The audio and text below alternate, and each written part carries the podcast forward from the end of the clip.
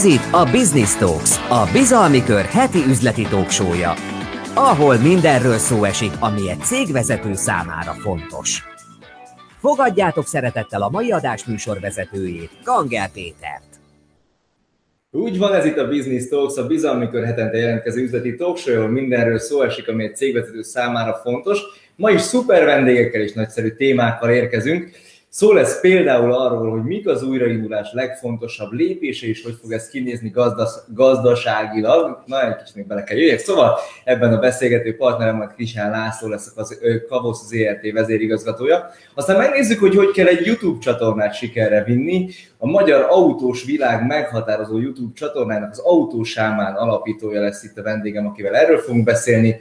Ezután az egészség rovatunkban kicsit mögé nézünk annak az adatnak, amit a HR portál lehozott az elmúlt napokban, nevezetesen, hogy a munkavállalók 50%-a nyilatkozott úgy, hogy kiégetnek érzi magát, és azt hiszem, a cégvezetőket nyilatkoztattak volna, akkor hasonló lenne a helyzet. Tehát a ö, egészségrovatban majd erről ezt fogjuk érinteni, ezután majd következik best practice rovatunk, best practice rovatunkban gyorsan puskázok, mert hogy igen, best practice rovatunkban megnézzük majd, hogy milyen a digitális nomád életmód, hogyan működik valaki digitális nomádként. Ez egy nagyon érdekes téma, és azt hiszem, hogy nagyon aktuális az elmúlt időszakban, és aztán majd könyvajánlóval zárjuk, ahogy mindig. A könyvajánló rovatunkban Bölcsföldi László Franklin Kevin Magyarország ügyvezetője fog majd arról beszélni, hogy mik a sikeres, nem a sikeres vezető, hanem mindjárt mondom, azt mondja, hogy a megvalósítás négy szabálya, a megvalósításról lesz szó, tehát a könyvajánló rovatunkban, és természetesen egy kapcsolódó könyvről. Ez vár ránk ma is, és ha már a könyvajánló, akkor a mai adás végén lehet majd nyerni. Két nyereményjátékunk van ma, ahogy mindig. Van először is egy havi nyereményjátékunk, aminek van egy introja. Havi nyereményünket a következő hónap első adásában sorsoljuk ki azok közt, akik ebben a hónapban bármelyik adásban kommentelnek, valamelyik reakciógombra nyomnak, vagy az adást megosztják.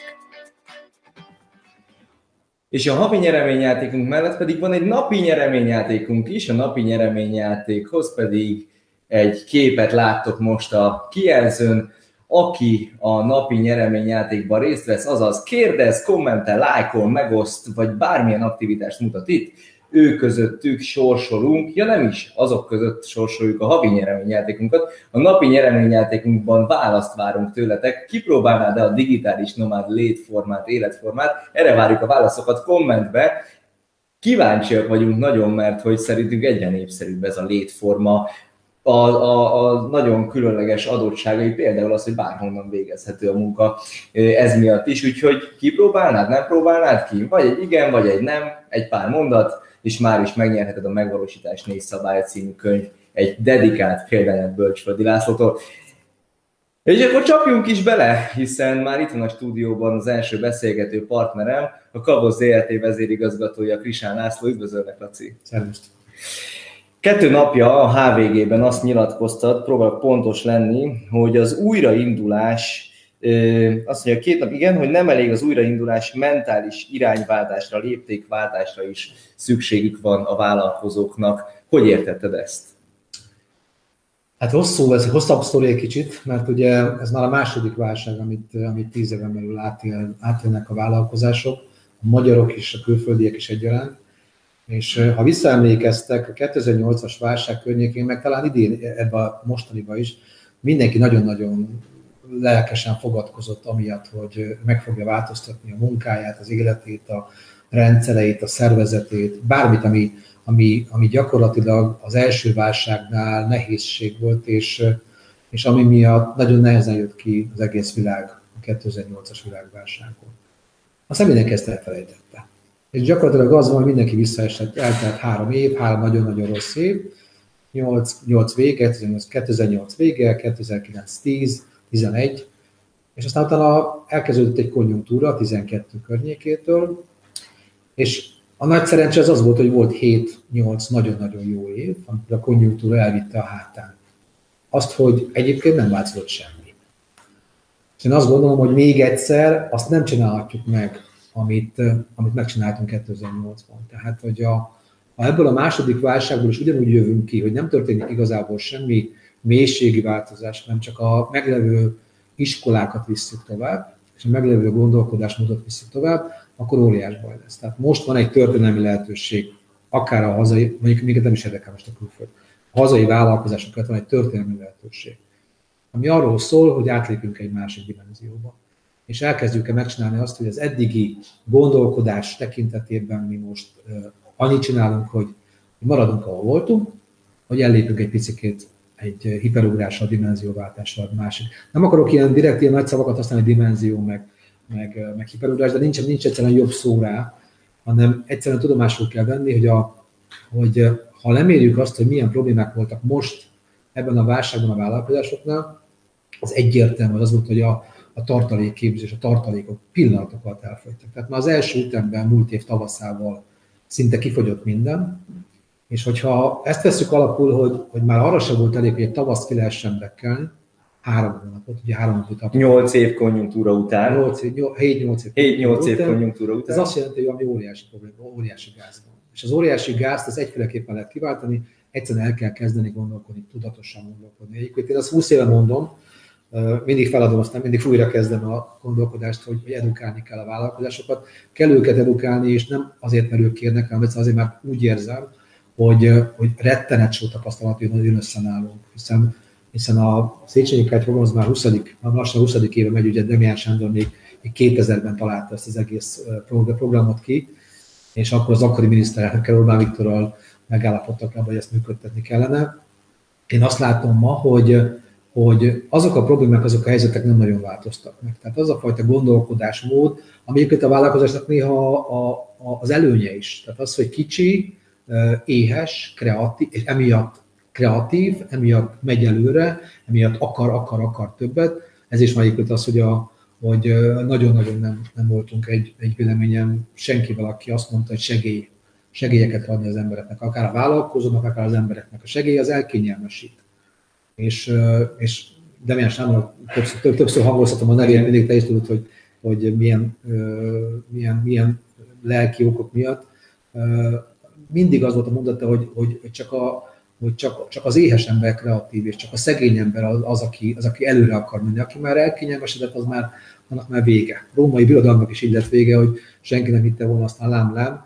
És attól tartok egyébként, hogy vannak analógiák a római birodalom, meg ezek, meg ezek között, között is most. Tehát meg kell tudni ugrani azt, igen, és ki kell találni, mit csinálok a következő időszaktól kezdődően. És egyébként az államnak erre rá lehet egy viszonylag jó módszerrel tenni ösztönzőket, mert hogyha olyanokat támogat, akik valóban el akarnak indulni, az mindenki számára jó. Ha olyanokat támogat, hogy helyben, helyben járjunk, ahogy eddig, annak olyan sok értelme nincs. És ugye ez azért is érdekes kérdés egyébként, mert hogy egyre másra jelennek meg regionális cégek a piacon, és, a, és úgy az az érzete az embernek, hogy magyar cégek ritkán nőnek regionálisra. Tehát, hogy jönnek cseh regionális cégek, meg román, meg lengyel regionális cég, és kevés az a magyar cég, aki egyébként nemzetközi szinten is meg tudja vetni. Lábá, tudom, hogy ez másik lépték, de azért mégis, mégis jelezheti azt, hogy bizony hatékonyságban, vállalkozással kapcsolatos gondolkodás, hogy be vagyunk maradva. Hát nekem erre van, egy, ugye van erre két teóriánk, az egyik a, egyik a vállalkozói életciklusbőrbe, Eh, amit a Kavosznál nagyon régóta nézegetünk. Ugye nálunk nem úgy hívják őket, hogy KKV szektor. Ez, ez egy nagyon szép kerek szó, kis és középvállalkozás nincs ilyen. Nálunk NMKKV-nak hívják, és nem azért, mert adogunk, meg hülyék vagyok, nem azért, mert, mert van egy nano és mikro és kis és középvállalkozói kör. Egyébként ez a, az egész csomag, ez kb. 800 ezer céget jelent. Ebből a nano az a fele, az 50 százaléka akik egyébként... ezek a katás elvék. Katás, elvé, őstermelő, magán, aki beszámláz, de ezt, de ezt ne, ne tekintsük egyébként önmagában rossznak. Kicsi, a kicsi az nem rossz, a kicsi az kicsi. Viszont óriási hatása van például arra, hogy foglalkoztatás. Óriási hatása van arra, hogy, hogy az emberek életminőségének a meghatározása, hiszen ha belegondolsz, ezek az emberek, ezek, ezek szolgáltatnak általában. Hát most éppen kimaradt majdnem két, majdnem, majdnem két hónap, és mindenkinek lenőtt a haja, benőtt a körme, nem tudott elmenni sehová se egy, egy, egy edzésre, vagy bárhová, és az emberek megörülnek otthon. És ilyen szempontból hihetetlen fontossága van a szolgáltatóiparnak, mondhatom azt, hogy szépségiparnak is, mert egyszerűen az emberek az emberek egy bizonyos kényelmi színnél már, már szeretnének egészségesek lenni, normálisak lenni, normálisan élni, szépek lenni, és ezt ne vegyük el tőlük. Tehát a nano az nagyon sokan vannak. A középvállalat a másik oldalon az már necces, mert a középvállalkozás tudná elérni a nagyvállalati szintet előbb-utóbb, de ebből Magyarországon nagyon kevés van a, a középvállalatból. Tehát egy... Mennyi 1500 körül? Nem, 8000 8000 mondok, mondok én, vagy mondunk mi, 12 ezeret mondanak a nagy statisztikák, és nem is vitatom, de akármelyik is, ha, ha nekem mond igazam, ha, ha, ha a, a középvállalati számokat mondó statisztikáknak, az másfél százalék. A másik meg 50 százalék, tehát nem egyről beszélgetünk. Persze más a GDP termelőképessége, a hatékonysága, a versenyképessége, bla bla bla. Csak vissza az életciklus görbéhez, ugye mi azt, azt nézzük, hogy a vállalkozónak különböző megalakítja a céget, meg eljut a középvállalkozási szintig, ez egy ilyen szép, hosszú grafikon. Aki az elején van, ott, ott még, nem kell, még nem gondolkodik óriási tőkében, óriási hitelekben, van, van egy ötlete, valami kezdőpénzt össze, össze halász hozzá családból, bárhonnan, elkezdi, kicsit gondolkodik, eltelik egy év, túlélte az egy évet, belemegy utána olyan, hogy most akkor vesz egy kis hitelecskét, picike hitelecskét, elkezd gondolkodni, vesz hozzá egy kis furgonkát, kiviszi. Tehát elkezd növekedni, és hogy növekszik, hogy érdekes módon az általunk THPG-nek, a TTHPG-nek hívott ötös pénzügyi eszközcsomagból, ami a tőke, a pályázat, tőke, a támogatás, a pályázat, a hitel és a garanciák kérdése, ezt elkezdi használgatni. És ahogy növeksz, úgy használgatja egyre inkább, egyre többet az egyéb elemeket. Aki egy középvállalkozó, ott már neki nem kell pénz. Ad neki a bank, bank annyi pénzt, amennyit csak nem szégyel, neki viszont tudás kell, meg export, exportpiac kell, meg nyelvtudás kell. Ezek, ezek főleg régi emberek, tehát ezek még a, a rendszerváltás környékén alakították meg a saját cégeiket, mostanra egyébként már 70 pluszosok, tehát már nagyon el kéne gondolkodni a, a generációváltás történetén, de ugye ezek az emberek nehezen engedik ezt el. És ilyen szempontból még azért ők, a, ők az előző iskola, akik még kockás papírból és telefonkönyvből dolgoztak, de ez, nem, ez megint nem minősítés, ez inkább egy, egy, egy, egy stílusnak a, a kifejezése. Tehát ez, a, ez az egyik rész. A másik pedig ehhez kapcsolódóan a képesség. És amit mondtál, hogy hogy jutott el egy külföldi cég Magyarországon, vagy fordítva. Tehát nálunk ugye a képességek azok, van, van egy képességlistánk. Ahhoz, hogy el tudj indulni, az kell egy ötlet, az még rendben is volna kell egy kis alaptőke, mert nem tudsz elindulni. Tőkeképesség. Ha van tőkét, akkor ad már neked a bank hitelt. Ha van már hiteled, tehát van hitel, hitelképes. Tőkeképességet, hitelképességet. Van hitelképességed, akkor már lehet vállalkozás képességet. Ha van vállalkozás képes, akkor lehetsz piacképes. Ha vagy piacképes, akkor lehetsz egyébként versenyképes, és ha versenyképes vagy, akkor egyébként mehetsz, le, lehetsz utána exportképes, vagy középvállalatképes, vagy bármifajta képes. Tehát a képességeknek a rendszerét kell olyanra elvinni, ami arról szól, hogy a végén el tudjál menni, és ne csak egy cseh jöjjön Magyarországra megvenni a céget, hanem ne csak befektessél, hanem kifektessél. Mert a magyar piac az egy kis homokozó, az egy kis piac. 10 millió embernek a fogyasztása, azért lássuk be, nem az, amire rá lehet építeni egy óriási iparágat, viszont ha már kicsapsz legalább a v vagy kicsapsz orosz piacra, a kínait azért hagyjuk, én elég sok évet, évet éltem Ázsiában, és azért a azért a kínai piac az, az nagyon-nagyon könnyű piac, viszont ott ilyen 10 nullával odébb van mindenki. Tehát mások a nullák Aha, igen. Igen. Na nézzük ezeket a képességeket, most nézzük egy kicsit a túlélő képességet, mit mutatnak a számok. ugye körülbelül kicsit kevesebb, mint egy éve beszéltünk először, annak apropóján, hogy akkor mutattátok be az újraindulással kapcsolatos Széchenyi hitelprogram új elemeit. És akkor és akkor hirtelen, vagy nem tudom hirtelen, de hogy ez az újraindulási program, ez lehet, hogy a túlélő program lett. Mit mutatnak most a számok? Hát egy őszintén szólva megörült mindenki. Tehát uh, mi is egyébként, mert ugye annyi, ennyi munkánk szerintem életünkben nem volt, és 2019 volt a Kabosznak a leg-leg-legjobb éve, akkor ilyen 300 milliárd körüli uh, hitelt folyosítottunk, lett kifolyósítva. 19 19 19 aztán jött a Covid-20 elején. És akkor jött 2020, amikor... És akkor tartottunk úgy, hogy csak muskázom a számokat, tehát 2020-ban összességében 1000, 1054 milliárd forint volt a hitel igény, 1054. Hát több mint háromszoros a 2019. és abból 600 650-640 lett leszerződve. Tehát ez valami őrület. Ez azt jelentette, hogy eddig a, ugye van vagy 200 irodája a, a, a mi kamarának, Vosznak, Kavusznak, és hát addig az, ugye, ugye a napi 100 vállalkozó az majdnem mindig megvolt, most napi 300, 400, 500. Volt olyan hónap, amikor egyszerűen recsek, mi is recsektünk, ropogtunk, mert azért, azért legyünk őszinték, tehát erre a pufferra senki nincsen fölkészülve, hogy most akkor hirtelen 500 ember jön be, 500 cég jön be, és ugyanazt a szolgáltatást várják, ráadásul ugye pandémia van, ahol vigyázni kell az emberekre, a sajátjainkra is, meg a vállalkozókra, az ügyfelekre is vigyázni kell.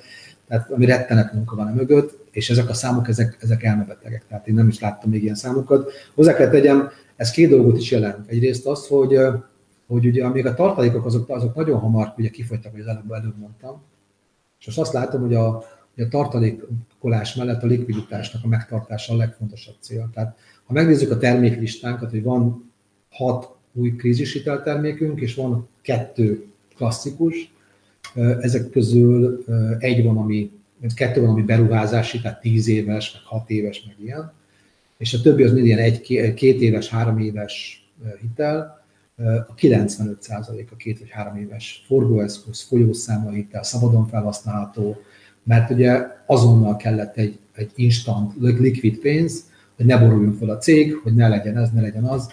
az új ügyfelek aránya az több mint 50% os tehát hihetetlen új, új, új, nagyon újak nekünk ezek a, ezek a vállalkozások, de ez jó, jó értelme, mi is tanulunk ebből egy csomót. Nagyon fogy az időnk, sajnos már csak egy kérdésre van idő is, és itt közben sorakoznak a kérdések, de mégis talán ami a legfontosabb kérdés, hogy most remélhetőleg már egy olyan újraindulás kapujába állunk, ami, ami már nem lesz utána egy újabb, újabb zárás, vagy egy újabb ö, ö, hullám. És, ö, és azt mondtad, hogy a, a, most nektek a legnagyobb feladatotok, hogy ebbe az újraindulásban jó nagy szerepet vállaljatok a Széchenyi programmal.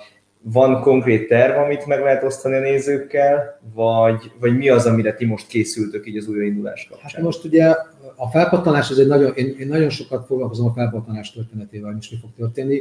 Én abban teljesen biztos vagyok, ugye sok közgazdásszal állok ebbe a vitába, hogy egyrészt hihetetlenül meg fog ugrani, mindenki egy év után költeni akar ne, mondhat nekem bárki, bármit ez fog történni. Még akkor is, hogyha sokan elvesztették az állásokat, még akkor is, hogy sokan már visszávettek a korábbi élet és színvonalból, mert kevesebb pénzbefogó pénzük volt. Én azt gondolom, hogy a nagy többség egy év után, miután egy évig nem költött semmire, ki fog robbanni a piacra és költeni fog. Egy-kettő, a munkaerőpiac meg fog szintén új, újra változni. Most nagyon sok volt az, aki az akkor lehetett megint választani a vállalók, hogy a munkaerőben most ez megint vissza fog állni a korábbi munkaerőhiányos rendszerre. El fognak menni az árak, ha akarjuk, ha nem, tehát mindenki valamilyen módon próbálja kikompenzálni az egy évet, illetve megpróbálni, megcsinálni azt, hogy, hogy egy ilyen magasabb inflációs görbe, mert azért várható, hogy ez mind alapján mutat, hogy infláció az meg fog ugyanni. Ezt most ez 500 előtt, ez 4 3 fél teljesen.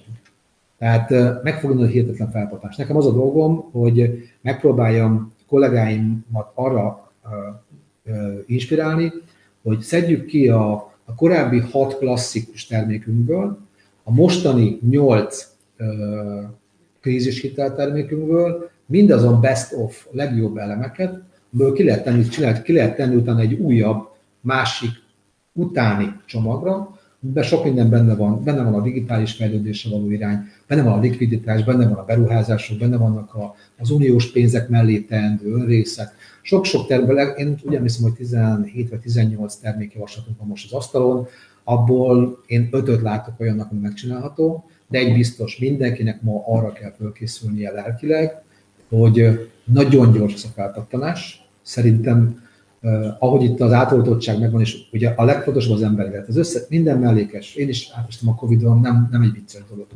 Eh, aki bárki azt mondja, most a vakcinát el kell engedni, csak egyszer zavarnám végig a, kórház, a Covid osztálynak a folyosóján, és, és menjen be az őrzőbe, és ott, ott, ott piszkálgassák őt szkafanderes emberek, nem fogja ezt mondani. De mindenki azt fogja akarni, hogy akkor újra lehessen fogyasztani, költeni, belemenni, kínálatot támasztani, és keresetet, keresetet kielégíteni. Ez pedig egy olyan rendszer, amiben nekünk azt kell tudni megmondani, hogy vajon mik lesznek azok a, azok a paraméterezési pontok, ahol a vállalkozónak is a szolgáltatásait, a boltokban a forgalmat, a kínálatot, mind-mind úgy lehet alakítani, hogy ezt találkozni ezt a piaccal. Még egy dolog, hogy na, nekem az új szlogenem az az, hogy a lokalizáció az új globalizáció. Ez pedig azért fontos csak, mert a, az eddigi mindent kivittünk Kínába, ez meg fog változni. Mindenki most már az ellátásbiztonságot fogja alapul venni, haza fogják hozni a cégek, a cégek, a multik is nagyjából a gyártást, mert egy kínai valamilyen csipnek a hiánya miatt megáll egy gyár. És innentől kezdve el kell gondolkozni, hogy megéri-e olcsóbban csinálni, vagy legyünk inkább biztonságban. Ez pedig számos új lehetőséget teremt majd. Nagyon szépen köszönjük, hogy eljöttél és megosztottad velünk. Várjuk az új programjaitokat, és élünk azzal a lehetőséggel, hogyha megtisztelsz újra, akkor várunk a programok ismertetésével is majd újra itt a Business Talks. Szeretettel. Köszönöm szépen, hogy eljöttél. Ez volt tehát az aktuális rovatunk, most pedig trend rovatunkkal folytatjuk.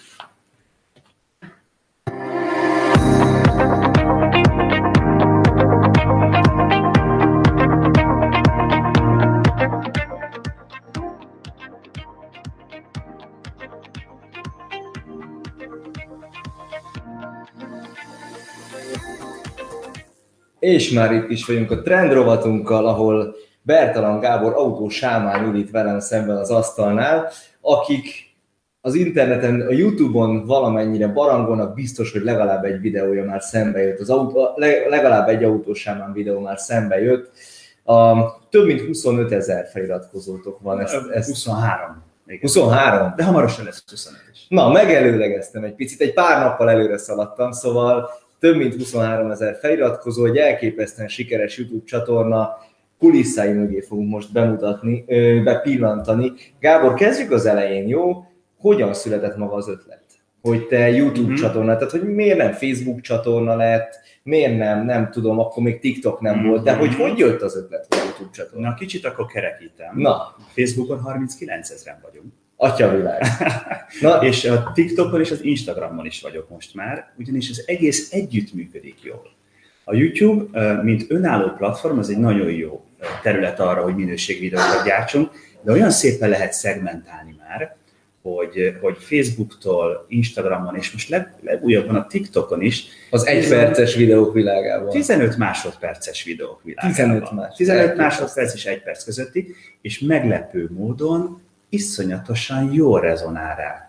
Egyébként ez a nagyon fiatal, többnyire a TikToknak azért a nézőközönsége meglehetősen fiatal, és iszonyatosan jól rezonálnak. Szóval ma már ezt így egy ilyen, egy ilyen nagy egészben Ökoszisztéma. Igen, de hogy hogy jött, ugye ezt kérdezted. Tőlem nem állt távol ez a dolog, tehát én az autós világban szocializálódtam, és egy picit mindig bennem volt, hogy erről meséljek, hogy hogy működnek ezek a dolgok. És amikor, amikor már ugye olyan vállalkozóként elkezdtem a saját üzletemet építeni, akkor úgy, úgy hobbiból mellé dolgozgattam. Aztán utána egy kicsit komolyabban működött már ez a dolog, és a, a Nelsonnal, amikor ugye összebútoroztunk, akkor volt egy pici szünetebben, de rájöttem, hogy, hogy attól, hogy egy komolyabb, nagyobb szinten dolgozol a vállalkozásban, egy nagyobb vállalkozást hiszel, ennek ugyanúgy van helye. És aztán elkezdtem saját magam szépen felépítgetni újra ezt a dolgot. Volt egy kulcsmondat, azt hagyd mondjam el, mert szerintem tök jól leírja a helyzetet. A kulcsmondat a következő volt, az én tulajdonos társaim olyan tíz évvel idősebbek nálam, és hat évvel ezelőtt, amikor ez még úgy kezdett szárba szökkenni, akkor az egyik azt mondta egy management meetingen, hogy nem tulajdonítok túl nagy jelentőséget az internetnek. És hat éve? Igen, és akkor éreztem, hogy ez úgy bekattant, hogy, Aha. hogy uh, itt valószínűleg egy generációs vagy egy szemléletmód különbség van, és meg szerettem volna mutatni, hogy az internetnek nem lehet elég nagy jelentőséget tulajdonítani. Innen indult. És akkor megtörténtek az első lépések, gondolom egy nagyon kis eszközrendszerrel, egy kis távval. iPhone 5. Ennyi. iPhone 5 volt az első eszköz, és azzal készültek a videók, utólag, utólag megvágtad, Pontosan. és került föl hát a... az iPhone-on lévő iMovie-val vágtam, egész egyszerűen. Tehát ilyen nagyon-nagyon kezdetleges módszerekkel. AliExpress-re rendeltem a pici lencséket, amivel különböző hangulatot adtam neki. Ez egy, ez, egy, ez azért nagyon jó dolog, mert a világnak tényleg ott tart, hogy ilyen, ilyen do it yourself van. Tehát ha fogsz egy, egy mai telefont, hát a, a tartalmam jelentős részét ma ugyanúgy egy iPhone-nal gyártom, de ezekről a tartalmakról már nem biztos, hogy bárki megmondaná, hogy nem milliós kamerákkal készül. kicsit ilyen nosztalgikus érzésem lett kezdve, hogy mi egy éve kezdtük ezeket a live-okat. Most itt ülünk egy stúdióban, lámpák, monitorok, videókeverőpult, tévé, mit tudom én.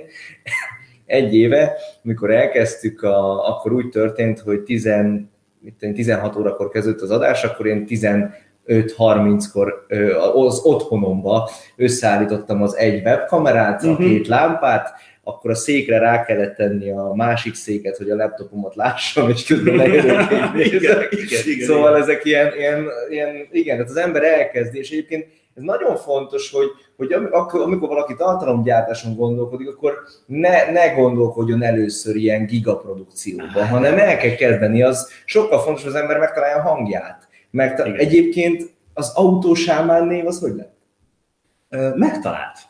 Megtalált a dolog az előző gondolatot, hogy gratulálok ehhez, mert, mert ez ránézés is nagyon komoly, úgyhogy tök jó. Szabi, itt, Szabi tök, keze munkája. Tök, tök jó itt lenni, és egyébként látszik, hogy itt nagyon komolyan a technikába beleinvestáltatok. A, hogy hogy lett az autósámán, így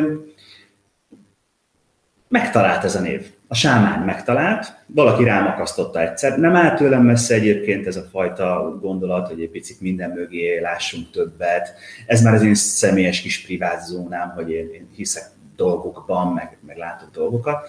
De egyszer csak valaki rámakasztott, és úgy gondoltam, hogy ez éppen tökre kifejező. Tehát valójában igen, én, én tanít, ugye a sámán az átadja a tudást, egy picit tanít, egy kicsit elmeséli a dolgokat, és így lett. Megtetszett. És egyébként ennek az az óriási, hogy a sámán megmondja, ez szinte szállóiga az interneten, és hogy, hogy, hogy ez azért óriási, mert hogy rögtön ad egy nagyon komoly identitást a csatornának, ami nélkül én azt gondolom, hogy nem lehetett volna egy ilyen komoly, komoly közösséget, egy komoly, komoly brandet építeni. Mi volt az a pont, amikor a YouTube mellé lett egy Facebook, vagy párhuzamosan épült az elejétől, vagy ez hmm. hogy, hogy, hogy épült az egész? Nagyon érdekes, ugyanis ez az egész egy ilyen élő, lüktető, dinamikus történet. Amikor én elkezdtem ezt az egészet, azt mondtam, hogy Facebookra szeret, vagy nem, YouTube-ra szeretnék gyártani, mert a YouTube az egy komoly platform, ott elbírja a 10 perces, 15 perces, szépen komponált filmeket, műsorokat. És kicsit háttérbe is szorítottam a Facebookot, ez egy ilyen nyűg volt, hogy ó, hát persze, hát végül is a legnagyobb közösségi portál vagy platformát azért csak illene használni, és aztán egy olyan másfél éve fordulatot vett, ugye folyamatosan az algoritmusok változnak. És azt mondtam, hogy elkezdek egy kicsit többet gyártani a Facebookra, hogy megnézem, hogy ott, ott hogy rezonálnak az emberek. És hirtelen a Facebook kilőtt a YouTube mellett. Úgy kilőtt, hogy követhetetlenül kilőtt. Mert, mert hogy egyébként külön tartalmat gyártasz a YouTube-ra és külön tartalmat a Facebookra? Más a célközönség, igen. A, a YouTube az egy, az inkább testesebb tartalmakat szeret, bár megjegyzem, most fog a YouTube-on egy egy frissítés érkezni, amikor egy kicsit a TikTokot próbálják majd meg lekopizni a YouTube Short című dologgal. Ezek a platformok egymás sikerességét vizsgálják folyamatosan. A YouTube eddig nehéz, nagy, kifejtős dolgokat bírt el. A Facebook az pedig a beszélgetős, az a bevonós témák. Amikor, amikor bedobsz valamit, akár az utcán, ha látsz egy témát, fölveszel róla egy kicsit, bedobod, és arról indul egy diskurzus Facebook témák sokkal hamarabb véget is érnek. Egy Facebook poszt korábban négy napnál többet nem ért. Egy YouTube poszt négy évet él. De ezek is változnak, mert a Facebook benyomult a YouTube területére, a Facebook watch ahol már ajánlatja a te videóidat. Tehát már én, velem jött szembe több mint egy éves videó a Facebook watch Tehát az, ezek, a, ezek a platformok az egymás sikeres megoldásait. megoldásait próbálják átvenni, és, és, és ugye folyamatosan neked is rezonálnod kell. Vannak pici szabályok, amiket így megtanulsz, hogy mit szeret jobban az egyik, és mit szeret jobban a másik. Végtelen érdekes egyébként. És egy nagyon komoly tapasztalási út, hiszen ezt tényleg rá kell érezni, hogy oké, okay, az én hangomat hogy tudom a Facebookon, hogy tudom a, a, a YouTube-on használni, hogy tudom jól használni, és akkor itt az új örület a TikTok. Igen. És valami döbbenet. Elképesztően addiktív, nem, nem, tehát hogy nem lehet leállni vele. Nézed? Most az utóbbi időben úgy, úgy kicsit elkopott, de, de volt egy elég, elég masszív időszak, amikor igen, és, és talán azért hagytam abba egyébként, mert mm-hmm. tehát, hogy én, én egyébként is olyan személyiség vagyok, aki az, addik, tehát az ilyen addiktív dolgokat jobban behúzza magának, nagyobb önfegyelem kell nekem, és, és, és nagyon, egyébként nagyon behúz. Igen. Ez egy kulcs, amit mondtál. Tehát, hogy, hogy próbálj meg kívül maradni. Én például egy fél éve minden értesítésemet letiltottam a telefonomról, pedig elég sok lenne, ugye Facebook, YouTube, Instagram és most már TikTok is, pontosan azért, hogy ne az irányítson engem, hanem, hanem hogy én irányítsam ezt a dolgot. Ez egy nagyon fontos része egyébként egy idő után. Tehát itt darabig elgurulgat ez, de ha már ekkora követő távolodon és tényleg folyamatosan jönnek az üzenetek, a privát messenger üzenetek, kommentek, és hát a TikTokon, hát az meg ugye egy hónapja indítottam én is a TikTokot, egyrészt iszonyat addiktív, másrésztről sokkal dinamikusabb, mint a másik kettő, tehát rettenetesen pörgős, nagyon be tudsz írni, tehát ott nagyon kell figyelni. Érdekes látni most a Balogh Petya, aki nekem a Bixbe üzlettársam, ő indult el a napokba TikTokon, mm-hmm. és hogy érdekes azt is látni, hogy, hogy amit mondjuk megszoktunk tőle, egy típusú kommunikáció, az mennyire, mennyire idegen a TikTokon az első lépések, és most látom, ahogy napról napra találja meg a, a TikTokos, TikTokos hanget. Mekkora csapat dolgozik most ezeken a csatornákon, és mennyi ember órát emésztesz fel hetente körül? Hogy én nálam? Nálatok. Aha. Következő van. Én indítottam egy ilyen mentorprogramot, na, ez most kicsit ilyen eufemizmus, kerestem magam mellé egy nagyon tehetséges, egy nagyon alázatos és egy nagyon elszánt fiatal srácot, akit mentorálok, ő Kolos, egy 21 éves srác, és gyakorlatilag vele ketten gyártjuk a tartalmakat, külön-külön vagy éppen együtt. Van egy profi operatőröm, aki sajnos egyre ritkában ér rá, amikor nagy, hangsúlyos, szép anyagokat csinálnak, akkor azért ő is beszáll ebbe a dologba, és ennyi. Hogy mennyi időt viszel, ez egy nagyon érdekes dolog, és képzeld el, hogy egy idő után, ha ráérzel a ritmusára, és megérzed, hogy minden lehet tartalom, csak jól kell megfogni, akkor valójában el nem is visz sok időt el. Mondok egy példát. Ugye én jellemzően autókkal foglalkozom, de ma már egyébként ez több ennél, mert az nagyon öncélú lenne, ha csak azt mondanám, hogy autókról akarok beszélni, nem autókról akarok beszélni. Az autók adják azt az alapot, amivel kiépítem azt a közönségtágot, 39 ezer Facebook, 23 ezer YouTube, 6 ezer Instagram, és több, akihez később szólhatok olyan dolgokról, amelyek valóban fontosak. Elképesztő. Tehát, hogy ez, ez eszköz, és hagyd mondjak csak egyet, az elmúlt évben például egy leukémiás kislánynak gyűjtöttünk rengeteg pénzt. Ez a cél. Az összes többi az csak eszköz. Arról, az, hogy én beszélek autókról, ez kikinek tetszik, én is szeretem, egy idő után azért az ember elfárad. De hogy a kérdésedre válaszoljak, megérkezik hozzám az autó, kimegyek a parkolóba, előveszem a telefonomat. Egyszer így körbejárom, egyszer így körbejárom. Vezetgetem egy kicsit. Minden nap, amikor elindulok, vagy amikor hazaérek, kimegyek, valami eszembe jut, hétvégén körbejárom egyszer, 6-8-10 tartalom megvan, és, és kész nem viszel több időt, mert már tudom, hogy hogy, hogy lüktet. Elképesztő. Nagyon jó ezt hallgatni, és nagyon sokáig tudnám folytatni a beszélgetést, az időkeretünknek lassan a végéhez érünk, viszont egy kérdést, egy kérdést én mindenképpen szeretnék feltenni, ez a, ez a biznisz része. Uh-huh. Azaz, hogy ugye, ugye az autó sámán a legitimitását, vagy a piaci létjogosultságát az is adja, hogy te egyben a Nehezon Flotta kezelőnek vagy az egyik tulajdonosa. Ugye aki a üzletemberként egy ilyen csatorna felépítésén gondolkodik, ott nyilván lesz egy biznisz cél is. Igen. Ti gyönyörűen megcsináltátok azt, hogy egyébként nem ordít róla, hogy ez, egy, hogy ez a Nelsonnak a, a YouTube csatornája, hanem egyszerűen annyira intelligensen, annyira finoman, elegánsan adjátok ezt. Tehát, de azért mégis ott van a biznisz cél mennyire tudja, milyen hatékonysággal tudja támogatni a flotta kezelőnek a üzleti létét, tevékenységét ez a YouTube csatorna, vagy ez a, ez a csatorna, vagy nem tudom, ökoszisztém. Igen, igen.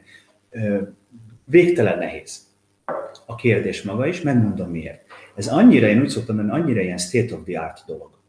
Annyira nincs, nincsenek ebben best practices hogy valójában borzasztó nehéz lemérni. Ez egy soft soft selling, ez egy soft influencing történet, amiben pontosan, ahogy mondtad, kifejezetten az volt a cél, hogy ne nyomjuk túl, hogy ne ázzon, mert, mert ma a világ úgy működik, hogy emberek vannak. Ha megnézed a LinkedIn-t, vagy megnézed bármilyen platformot, már a vezetők saját nevükben kommunikálnak. Mindenki tudja, hogy a Herbert Diess megszólal, az a Volkswagen csoport, az Elon Musk megszólal, az a Tesla, vagy a SpaceX, vagy, a, vagy, a, vagy, a, vagy bármelyik vállalkozása. Tehát az volt a cél az egésszel, hogy érjünk el azt a szakmai szintet, hogy az ügyfeleink rátaláljanak és azonosítsák. És ez már elég. Mert az ügyfél gyakran előfordul, ezeket a videókat felhasználjuk egyébként értékesítési célra. Tehát, hogyha valaki mondjuk megkérdezi, milyen az új Sorrento, akkor a kollégának csak annyit kell mondania, hogy itt küldöm a linket, mert a Gábor elmondja. Viszont már egyre gyakoribb is, nagyon sok ilyen visszajelzés van, hogy bejön az irodába, és hogy hello, hello, Bocsáss meg ismét. Jaj, te még nem ismersz engem, de én, de én egyébként a fiam is nagyon szeret, és én azért választottam, és hogy meg tudod neki mutatni ezt az autót, hogy, hogyha lesz nálad egy ilyen autó, akkor fölhívhatunk. Ennek pont ez a célja, hogy, hogy finoman, de behúzzon a világba. Ez olyan, mint a víz, ez folyik. Ezt nem tudod megfogni, de végül is szép lassan mindent el tud letni.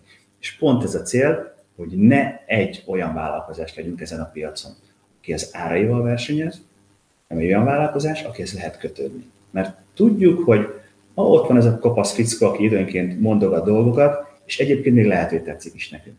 És ha egyébként meg nagyon hasonló árban dolgozunk, akkor miért nem őket? Mert hogy az autósában mindig megmondja. Gábor, nagyon szépen köszönöm, hogy eljöttél Örülök, hozzánk. Egy élmény volt az a beszélgetés, köszönöm. őszintén mondom, és remélem, hogy adódik még lehetőségünk beszélgetni. Köszönöm szépen, hogy itt lehettem. Köszönöm szépen. És akkor robogunk is tovább, egészség robotunk következik.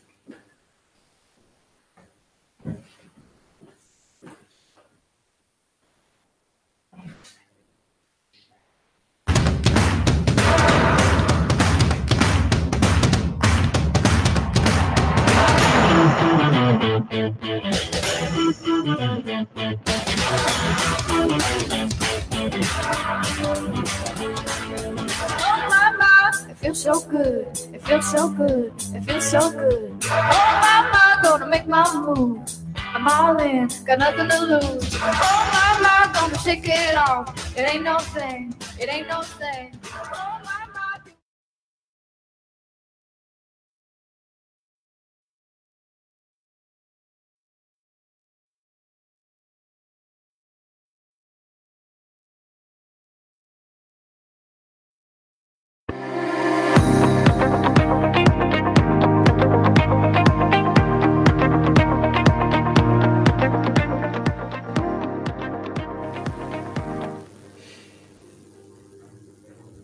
Bizony itt is vagyunk már az egészség rovatunkkal, de mielőtt az egészség rovatra rátérünk, megmutatjuk nektek a nap kérdését, hiszen van nálunk egy nap kérdés, amire kommentbe várjuk a válaszaitokat. A nap kérdése pedig úgy hangzik, hogy kipróbálnád a digitális nomád létformát, hogyha kipróbálnád, akkor, kom- akkor kommentbe várjuk, hogy igen, ha nem, akkor nem, akár meg is indokolhatod, a kommentelők között pedig az adás végén majd sorsolunk a megvalósítás négy alapelve című könyvet, amit majd Bölcsföldi László fog bemutatni nekünk. De hogy az egészségrovatra rátérjünk, itt van már itt is ül velem szembe dr. Sári Erzsébet orvos természetgyógyász, akinek mindig kincset érő gondolatai vannak. Üdvözöllek Erzsike itt a Business Talks-ban. Köszönöm szépen, köszönöm, hogy lehetek. Az elmúlt héten olvastam egy, olvastam egy kimutatást, a HR portál kimutatását, ami úgy, aminek az egyik ilyen, egyik ilyen adata az volt, hogy a munkavállalók 50%-a nyilatkozott jelen, úgy, hogy jelen a kiégetnek érzi magát. Mi lehet ez mögött most? Hát az az igazság, hogy én azt gondolom, hogy nagyon sok feszültség, nagyon sok stressz, nagyon sok szorongás, nagyon sok agódás, tehát olyan érzések és érzelmekkel vagyunk túltöltve, ami az energia mezőnket, az energia mennyiségünket keményen csökkenti, sőt el is égeti.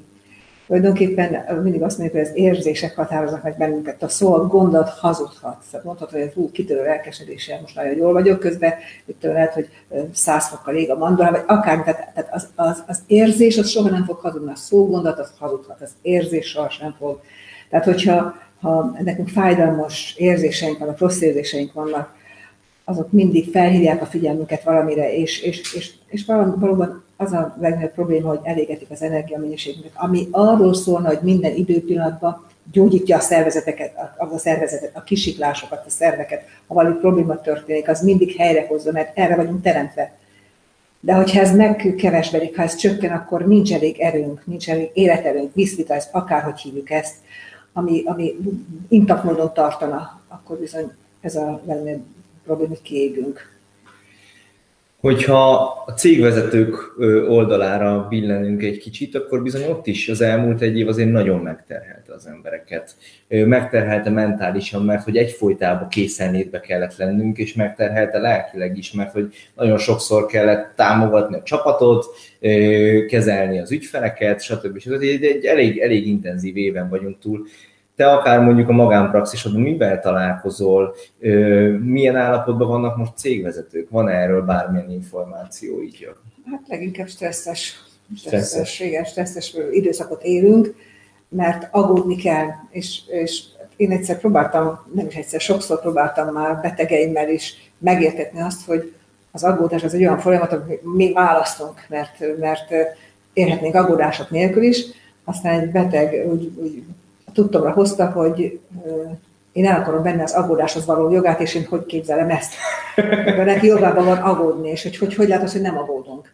Hát ez azért még szabad akaratunk. Tehát nekünk mindig minden idő, időpillanatban szabad akaratunk van arra, hogy eldöntsük azt, hogy aggódva érem meg ezt a helyzetet, ami van, ami adott, vagy egy, egy, egy teljesen pozitív rálátással, ami, az, ami arról szól, hogy na most megmutatom, mit tudok én, hogy tudom azt megoldani, hogy most nem aggódok hogy én nem az energiát elégetem, hanem akkor mit mond nekem ez a helyzet, amiben vagyok, ami, ami, ami éppen lehet, hogy egy, nem egy pozitív kicsengésű, mert ami most van körülöttünk, az elég kaotikus, azért valljuk be, hogy most a félelemmel, a szorongással, meg, meg mindenki félte az életét, Na ez ugye a másik dolog, hogy, hogy halálfélelmük van. Hát ez a halálfélelem... Van egy egzisztenciális félelem, van egy egészségügyi félelem, félelem elképesztő, Igen. elképesztő nyomás nehezedik most az embereknek. Igen. Mi lehet ennek a vége? Tehát, hogy ez elmehet egészen komoly egészségügyi problémákig is? Mert azért azt tudjuk, hogy, hogy ez a sok, sok negatív impulzus, ez bizony tud akár, akár kihatni az egészségünkre. Csak oda mehet. Csak oda mehet. Csak oda mehet, igen. Tehát ezek az érzések, ezek a fájdalmas, szomorú, bánatos,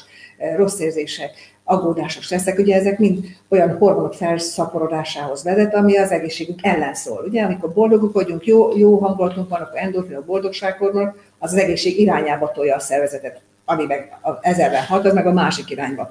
Tehát ugye nagyon szépen mondhatjuk, aki fél, az nem lett egész. Milyen szép ez a magyar nyelv, vagy félelemben érek, vagy egészséges vagyok, a kettő kizárja egymást. Azért mondjuk, hogy az egészségünk az ellentéte, nem a betegség, hanem a félelem, mert vagy fél, vagy egész. Na most ugye hogy lehet megtanulni, vagy megcsinálni azt, hogy nem félek?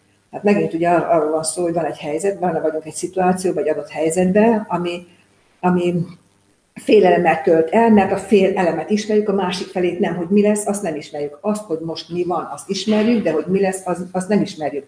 És akkor elképzeljük többféleképpen, elképzeljük, hogy hogyan fog ez végződni, milyen kicsengés lesz, és elképzeljük egyféleképpen, kétféleképpen, ötféleképpen, és ez mind negativisztikus, hogy jaj, akkor ez lesz, meg az lesz.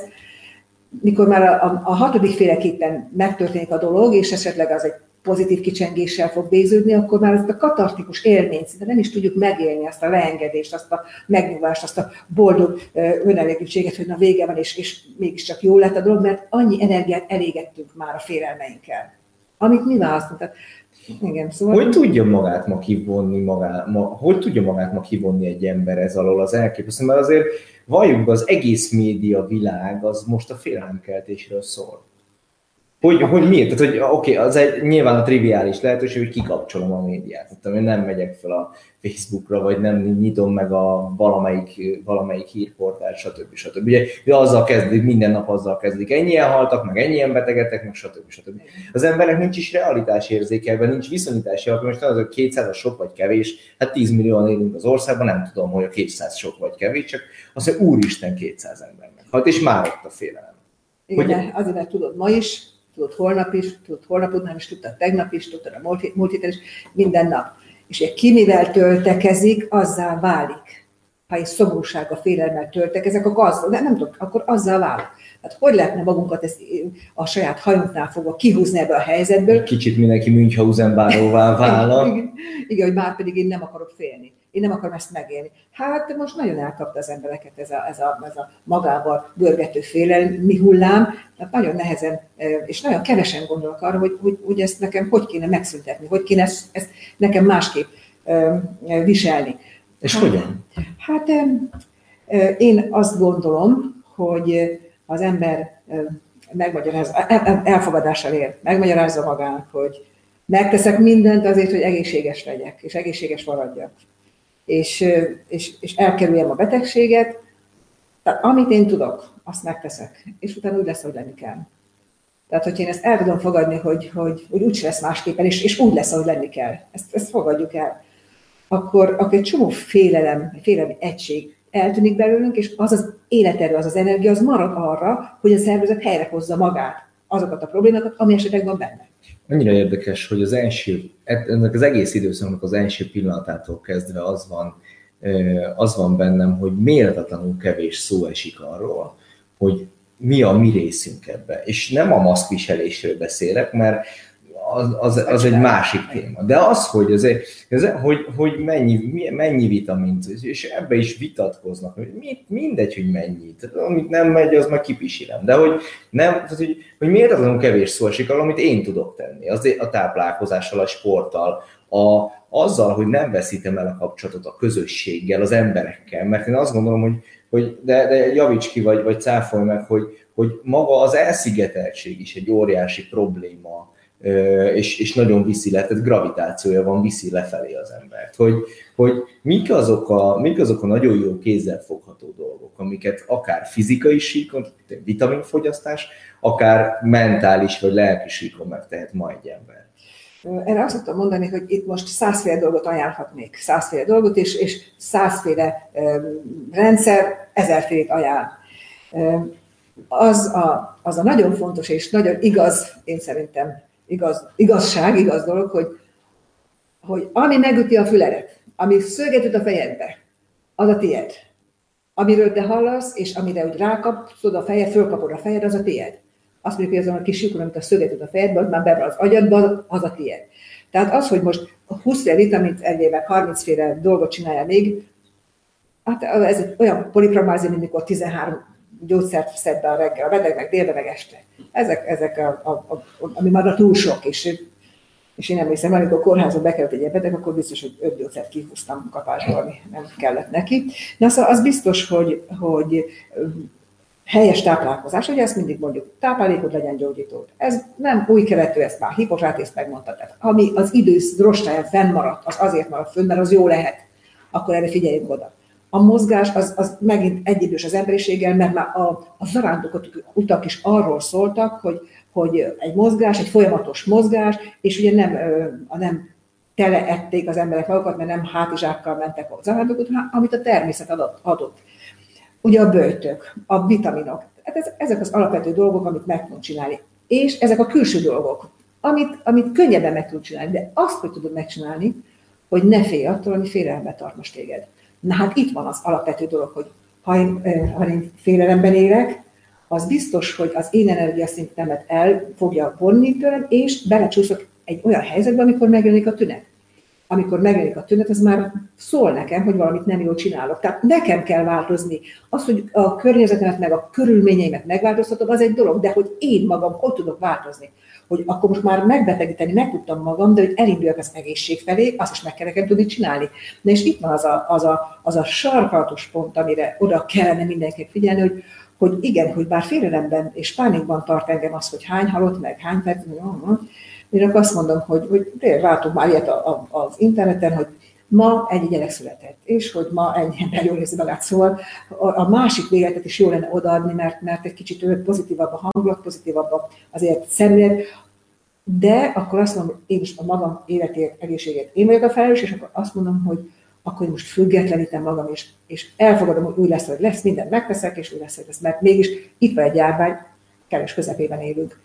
Amennyire örültünk, hogy mi a mikorosztályunk nem érnek háborúkat, hát akkor most megéljük ezt a harcot egy másik típusú háborút. Igen.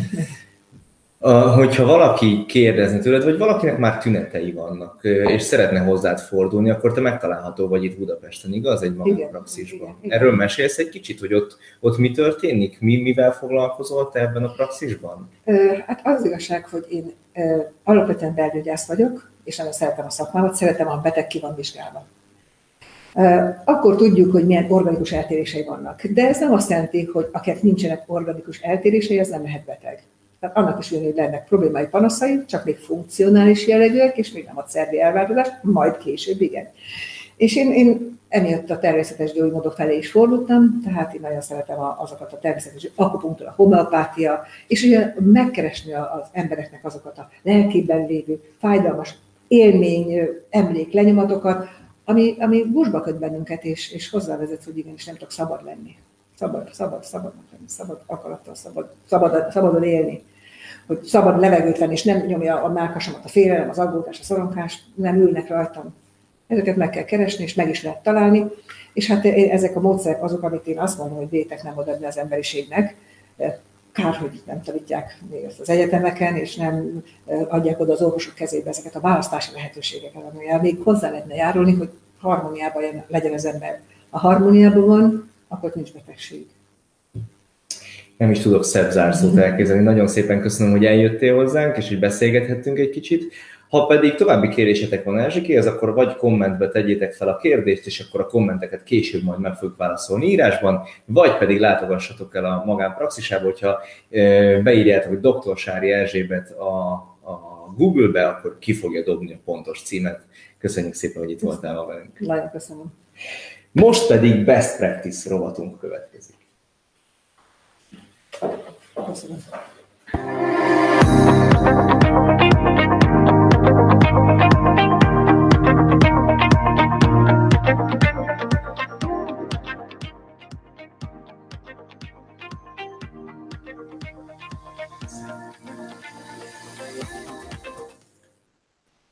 Vagyunk már a Best Practice rovatunkban, ahol Homor Fatima lesz a vendégem, de mielőtt a Best Practice rovatot elkezdjük, azelőtt nézzük a nap kérdését.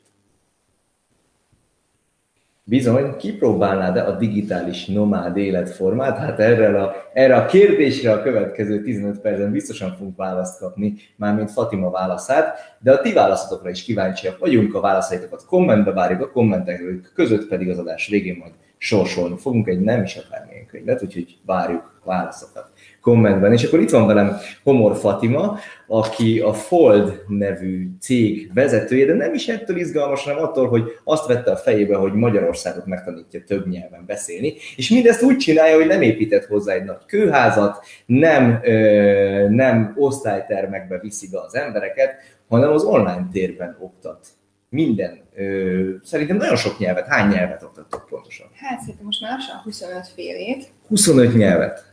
Elképesztő. Na és akkor hogy jött ez, hogy akkor ez nem egy klasszikus, mit tudom én, nem tudom, nem egy klasszikus nyelviskola lett, hanem, hanem ez egy online térben létező nyelviskola lett? és micsoda nem is nyelviskola lett. Nem is nyelviskola lett? Nem, mondod ezt te, aki szintén velem tanultál egy ideig, Peti, mint egyik digitális nomádos tanítvány. Nagyon büszke vagyok rá. De rosszul én. mondtam a nyelviskolát? Én rosszul mondtam, mert nem vagyunk nyelviskola. Akkor ezt nem, nem is leszünk nyelviskola, de visszatérek az eredeti kérdésedre, hogy ez honnan jött onnan, hogy amikor én 2014-ben az Emirates-nél repültem kint Dubájban, akkor elkezdtem egy MBA programot, egy három éves MBA programot a University of Liverpoolon, a Liverpooli Egyetemen így magyarul, ami 100%-ban online volt. Tehát úgy végeztük el a 36 hónapos MBA programunkat, hogy soha életünkben nem voltunk Liverpoolban, a professzoraink sem voltak Liverpoolban, és olyan mennyiségű, meg olyan minőségű oktatást kaptunk, hogy egy fél év után pont arra gondoltam, hogy hát, hogyha egy egész MBA programot meg lehet csinálni online, akkor miért ne lehetne más is tanítani hatékonyan online, és ez még 2014-ben volt meg 15-ben. Tehát akkor még Magyarországon ez sehol nem volt, hogy digitális nomádként éljünk, a világ bizonyos részein már ismertebb volt, tehát ott már pár éve már kezdett begyűrűzni, hogy többen is csak online dolgoznak. Google-nek már elég nagy figyelme volt arra, hogy a bizonyos területeken dolgozó kollégái különböző országokban hagyja, hogy otthonról dolgozzanak, vagy akár kiköltözzenek másik-másik országokba, és ne tartsanak fenn nekik egy hatalmas apparátus, autókat ne fizessenek nekik, ne kelljen mindenkinek számítógépet venni, biztosításokat fizetni, és a többi, hanem akkor engedjék őket szabadon, és ezáltal ugye a kreativitásokat is hagyják, hogy kibontakozzanak, hogy virágozzanak. És én ezt látom egyébként a tanárkollégákon is, és pontosan ez az oka, a másik kérdésedre válaszolva, hogy nem fogok nyelviskolát alapítani, ez egy tanári összefogás, amit én vezetek, és akkor meg is jegyezném zárójelben, nem is mindenki tanár, ugye én sem vagyok tanár végzettségű, oké, okay, hogy oktatáskutatásból éppen doktorit írok, de nem vagyok tanár, és nem is leszek. És az is online van egyébként, tehát a doktorimat is online végzem, azt pedig egy holland egyetemen, de a tanári összefogásnak az a lényege, hogy mindannyian az ország különböző részén, sőt vannak olyan magyarul, magyar anyanyelvű tanárok, illetve magyar állampolgárságú tanárok, nem is Magyarországon élnek, de mindannyian összefogtunk, most már több mint 74-en talán, egy ilyen hatalmas nagy mm, csapat, nevezzük magunkat csapatnak, akik, akik az online térben tanítunk, de nem két hete, hanem öt és fél éve. Tehát, hogy ez nem a pandémia miatt jött nálunk föl, hogy akkor hirtelen kezdjünk el online tanítani, hanem már elég régen. Nézzük, hogy néz ki egy napod, jó? Tehát nézzük meg Tök akkor, jó. hogy így a, hogy néz ki egy ilyen átlagos munkanap, ami, egy, ami a nem digitális nomádoknak úgy kezdik, hogy bemegyek az irodába. Uh-huh. Na most nálad hogy néz ki egy ilyen munkanap? Ezt köszönöm, megkérdezted, ugyanis azt gondolom, hogy ahhoz, hogy valaki, és akkor ehhez a vállalkozói lét, úgy önmagában is hozzátartozik, nem csak a digitális nomád nekünk nagyon felelősen kell tudni beosztanunk az időnket mert elcsúszhatunk. Ugye átcsúszhatunk a túloldalra, hogy sokkal többet dolgozunk, mi is online, mert nem veszed észre, hiszen csak pötyöksz a telefonodon vagy, meg a laptopodon, meg a másik oldalra is, hogy jaj, nem csinálok semmit, hiszen ez egy nagyon Hawaii, lehet Netflix filmeket nézni, egy idő után speciál unalmas lesz egyébként. és, és, a, és a lényeg a lényeg, hogy hogy is volt a kérdésed? Az volt a kérdés, hogy hogy néz ki egy napod? Hogy néz ki egy munkanap? Ez, ez, ez azért érdekes egyébként, hogy ezt most kérdezed, mert éppen csatlakoztam az úgynevezett 5am Clubhoz. Eddig is korán keltem, de most már, hát lassan, azt hiszem, hogy most van egy hete, hogy ötkor kelek, ez lassan 4.45-re fog egy picit előrébb tolódni. Azzal kezdem, hogy jogázok, tehát kiesik az ágyból, és azonnal jogázok. Ezt úgy szó szerint, legközelebb lehet, hogy valami jogacutban fogok aludni. Aztán meditáció következik, meg egy kis előretervezés, aztán valamilyen formájú növekedéssel, self-developmental, tehát önképzéssel kapcsolatos történet, és utána nekem még van szerencsém ugye beosztani a saját időmet, úgyhogy én mostanában már csak 8-tól tanítok, és akkor 8-ig még van dolgom, akkor azt minden el tudom intézni. És olyan hihetetlen mértékben hatékony vagyok reggel, amire sose gondoltam volna, de reggel szinte mindent elintézek, utána tanítok, általában heti... Mennyit? 5-6 órát hetet egy nap mennyit? Mm, ez változó. Van olyan nap, hogy egyáltalán nem tanítok, ez is ugye az én döntésem, hogy mondjuk azon a napon valami más szeretnék csinálni, másra akarok fókuszálni. Most hetente nagyjából egy ilyen 26-28 órát tanítok, de volt idő, amikor 32-40 órát tanítottam egy héten, most ez egy kicsit kevesebb.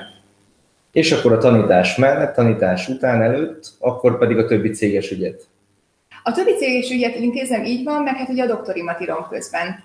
Közben kaptam egy nagyon jó pozíciót a, a Corvinus Egyetemen, aminek a nagy részét szintén online intézzük. Egy úgynevezett Principal Investigator vagyok, egy, egy ilyen pro bono munka, ami azt jelenti, hogy a Corvinus jelenlegi átalakítási programjában veszek részt, hogy ezt a fenntartatósági és a felelősségvállási etikai, legális, stb. szempontok szerint jól megtámogassuk. Elképesztő. Ugye ez ad egy nagyon nagy szabadságot, hogy teljesen magadnak hoztad be az idődet, teljesen magadnak szervezed a napot. Ugye ahogy az elmondásodból kiderült, azért kell hozzá egy nagyon nagy tudatosság is, hogy ez ne Netflixezéssel teljen, mert akkor könnyen az ember rendszeren kívül találja magát. Viszont biztos, viszont, viszont a kérdés az, hogy nem okoz-e mondjuk egy ilyen elmagányosodást, hogy nem okoz-e egy olyan problémát, hogy oké, okay, de én megtehetem azt, hogy akár hetekig nem találkozok senkivel, vagy nem találkozok munka kapcsán senkivel. Meg is milyen, is. milyen, ez a, milyen ez az oldala? Meg lehet tenni, és volt is, hogy meg is tettem. Tehát hogy volt, hogy, hogy, hogy akár egy-két hétig tényleg senkivel nem találkoztam, akár munka kapcsán, akár semmi másnak a kapcsán sem. Kifejezetten jó detox lehet, olyan szempontból, hogy a, az előttem szóló kolléganőre visszautalva, nagyon sokszor nem hagyjuk magunkat elmélyülni abban, hogy nekünk valójában milyen kérdéseink, problémáink vannak, tehát nincs én ideje az embereknek. És én idő alatt nem csak azt értem, amikor olvasok, filmet nézek, elmegyek sétálni, és akkor közben zenét hallgatok, amikor csend van, és elengeded az összes körülötted lévő zajongást és információt. Megint visszautalva az előző kolléganőre, nem olvasok híreket, kb. 15 éve nem nézek tévét, egyáltalán nem fér bele az az időmbe. Minden más belefér, amit szeretnék, de az nem fér bele, hogy én egyéb más hírekkel foglalkozzak. Épp eleget néztem a képernyőt.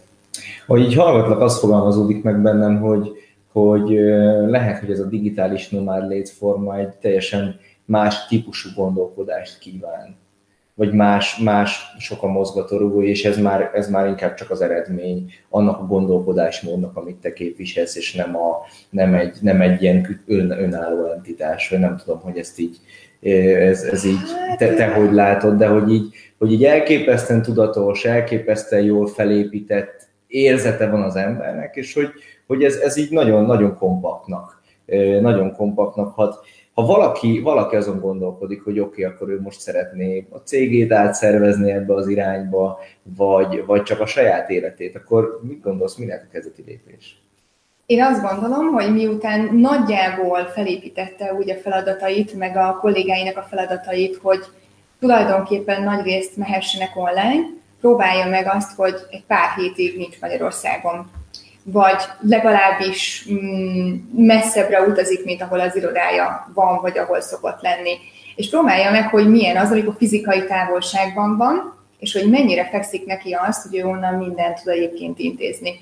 Én ezt megtapasztaltam, több országban éltem, mi alatt ezt a, az összefogást már elkezdtem felépíteni, Dubájban még nem kezdtem el, de már Isztambulban igen, és Barcelonában is folytattam, és ez egy rendkívül jó érzés, amikor tényleg a tengerpartról tudsz dolgozni, de hogyha akarsz, akkor ott maradhatsz életed végéig, és életed végéig is tudod onnan intézni a dolgokat.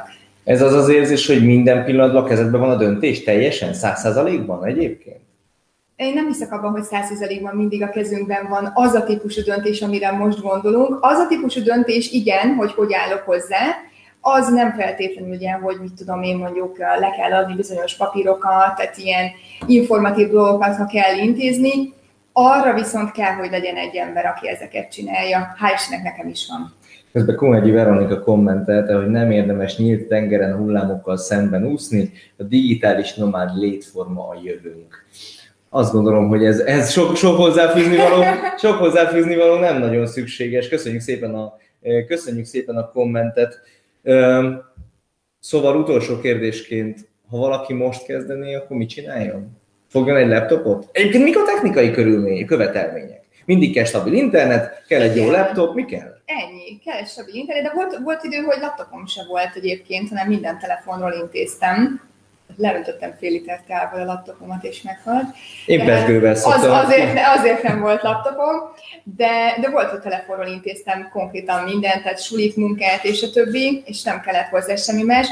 Hogyha, hogyha az ember egy picit körbenéz, ugye rengeteg ilyen digitális nomádos csoport van Facebookon is, mind angolul, mind magyarul, és szeretném hozzátenni, hogy aki digitális nomádként szeretne dolgozni, és nem tud jól angolul, akkor ez most nem önreklám, ez, ez az én személyes véleményem, meg az összes többinek a tapasztalata, az nagyon sürgősen húzza fel az angolját, mert egyszerűen nem fog tudni fejlődni. Tehát itt folyamatosan az anyagok, az minden, minden, minden formában mindig angolul jön. Mert hogy egyébként megnyílik a tér. Tehát ha valaki, valaki digitális nomádként dolgozik, simán dolgozhat egy ausztrál, egy brit, egy amerikai, vagy egy spanyol cégnek, szóval megnyílik a tér teljesen. Így van, amikor Balin voltam néhány hétig, két és fél évvel ezelőtt, onnan pont nem dolgoztam, de rengeteg ilyen coworking iroda van kint, ahol hatalmas cégeknek, többek között a Google-nek, IBM-nek, Apple-nek, Tesla-nak, stb. dolgozói ott ülnek ezekben a coworking irodákban, és a rizsföldeket nézve dolgoznak, meg mondjuk még én is, vagy még néhány másik ember, akik ezt a szabadságot élvezik. Te most a várból érvezed ezt a szabadságot? Mi, a, követke- a mi a következő cél? most a vár mellett lakom, így van. Nem tudom, tehát nálam ez is egy ilyen kérdés, hogy fogalmam sincs, tehát ott tényleg nem foglaltam hosszú időre, havonta újítom meg a foglalásomat, aztán majd meglátom, hogy merre megyek tovább. De külföldre egyébként, hogyha éppen erre gondoltál, egyedül már nem költöznék külföldre irigylem tőled ezt a szabadságot. Komolyan mondom. Tapasztald meg. Köszönöm szépen, hogy eljöttél hozzánk. Én is köszönöm a meghívást. Nagyon szép napot kívánunk neked. Nektek is. Most pedig könyv rovatunk következik.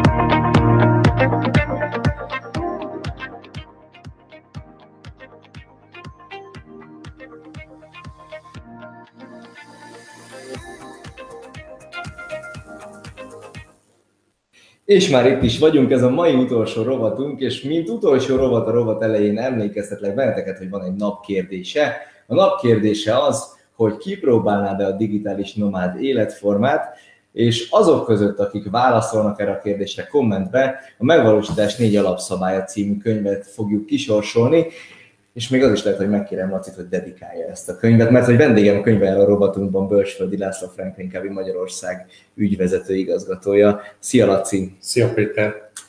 Megvalósítás négy alapszabálya. Azt hiszem, hogy ha valamikor, akkor most itt az ideje, hogy a megvalósításról beszéljünk. Az adás elején, az adás elején arról beszéltünk Krisán Lászlóval, hogy vége a Dumának, változtatni kell cégvezetőknek az eddigi működésükön, mert most nem elég, hogy újraindul a gazdaság, új gondolkodásmóddal kell újraindítani a gazdaságot. Mi az a négy alapszabály, ami megvalósításban segíthet bennünket? Hát nem is tudom, hogy majd részletesen a négy alapszabályt szeretném elmesélni, majd mindegyiknek a nevét azért elmondom, mert ez egy elég összetett és komplex gondolatvilág, amit érdemes ennél részletesebben majd elsajátítani de hogy rákapcsolódjak a gondolataidra, teljesen egyetértek, tehát hogy mi azt tapasztaljuk most már 20 éve, hogy a célokat megvalósítani békeidőben sem könnyű. Tehát, hogy a, a szervezetek egy jó részének, én azt mondanám, hogy bőven több, mint a felének, inkább kétharmadának, háromnegyedének, évről évre komoly kihívást jelent elérni azokat a célokat, smart, számszerűen megfogalmazott célokat, amelyeket maguk elé kitűztek az adott egy vagy két üzleti évre. Tehát, hogy ez a normál gazdasági helyzet, meg normál életkörülmények között is így van. Most pedig látjuk, hogy az elmúlt másfél évben mondjuk milyen mértékben jelent meg deficit a nem pont kitüntetett iparágakban, ugye a, a pandémia járványhelyzet miatt egy csomó helyen, és valóban majd, amikor talán újra indul néhány hónap múlva a valódi élet, meg a, meg a nem csak online térben való együttműködés, akkor fontos lesz olyan gyakorlatokat, olyan elveket bevezetni a mindennapi működésbe a szervezetek életébe, amelyek segíteni tudják azt, hogy ha vannak kitűzött céljaink, akkor azokat el is érjük, és ne csak duma legyen. Annál is inkább, mert hogy egyébként célokat kitűzni is meg kell tanulni a szervezeteknek, szóval valahogy, valahogy azt érzem, hogy egy fordulóponton vagyunk a magyar vállalkozói kultúrában, és ez már régóta megvan az érzés, talán pandémiától függetlenül is megvolt nekem, hogy, hogy ha nem kötjük fel a gatyát, és nem tanulunk meg profin vállalkozni, profin céget vezetni, akkor, akkor regionális lemaradásokat fogunk begyűjteni. Tehát, hogyha meg, pont a, pont a, a Lacival is beszél, Krisán Lacival az elején, hogy nézd meg, jön a Csehországból jön az Alza, meg a Telenor, Romániából jön az EMAG, tudjuk, hogy Lengyelországból jön a Reserve, a CCC, amit, tehát, hogy elképesztő regionális méretű cégek nőnek ki a szemünk láttára.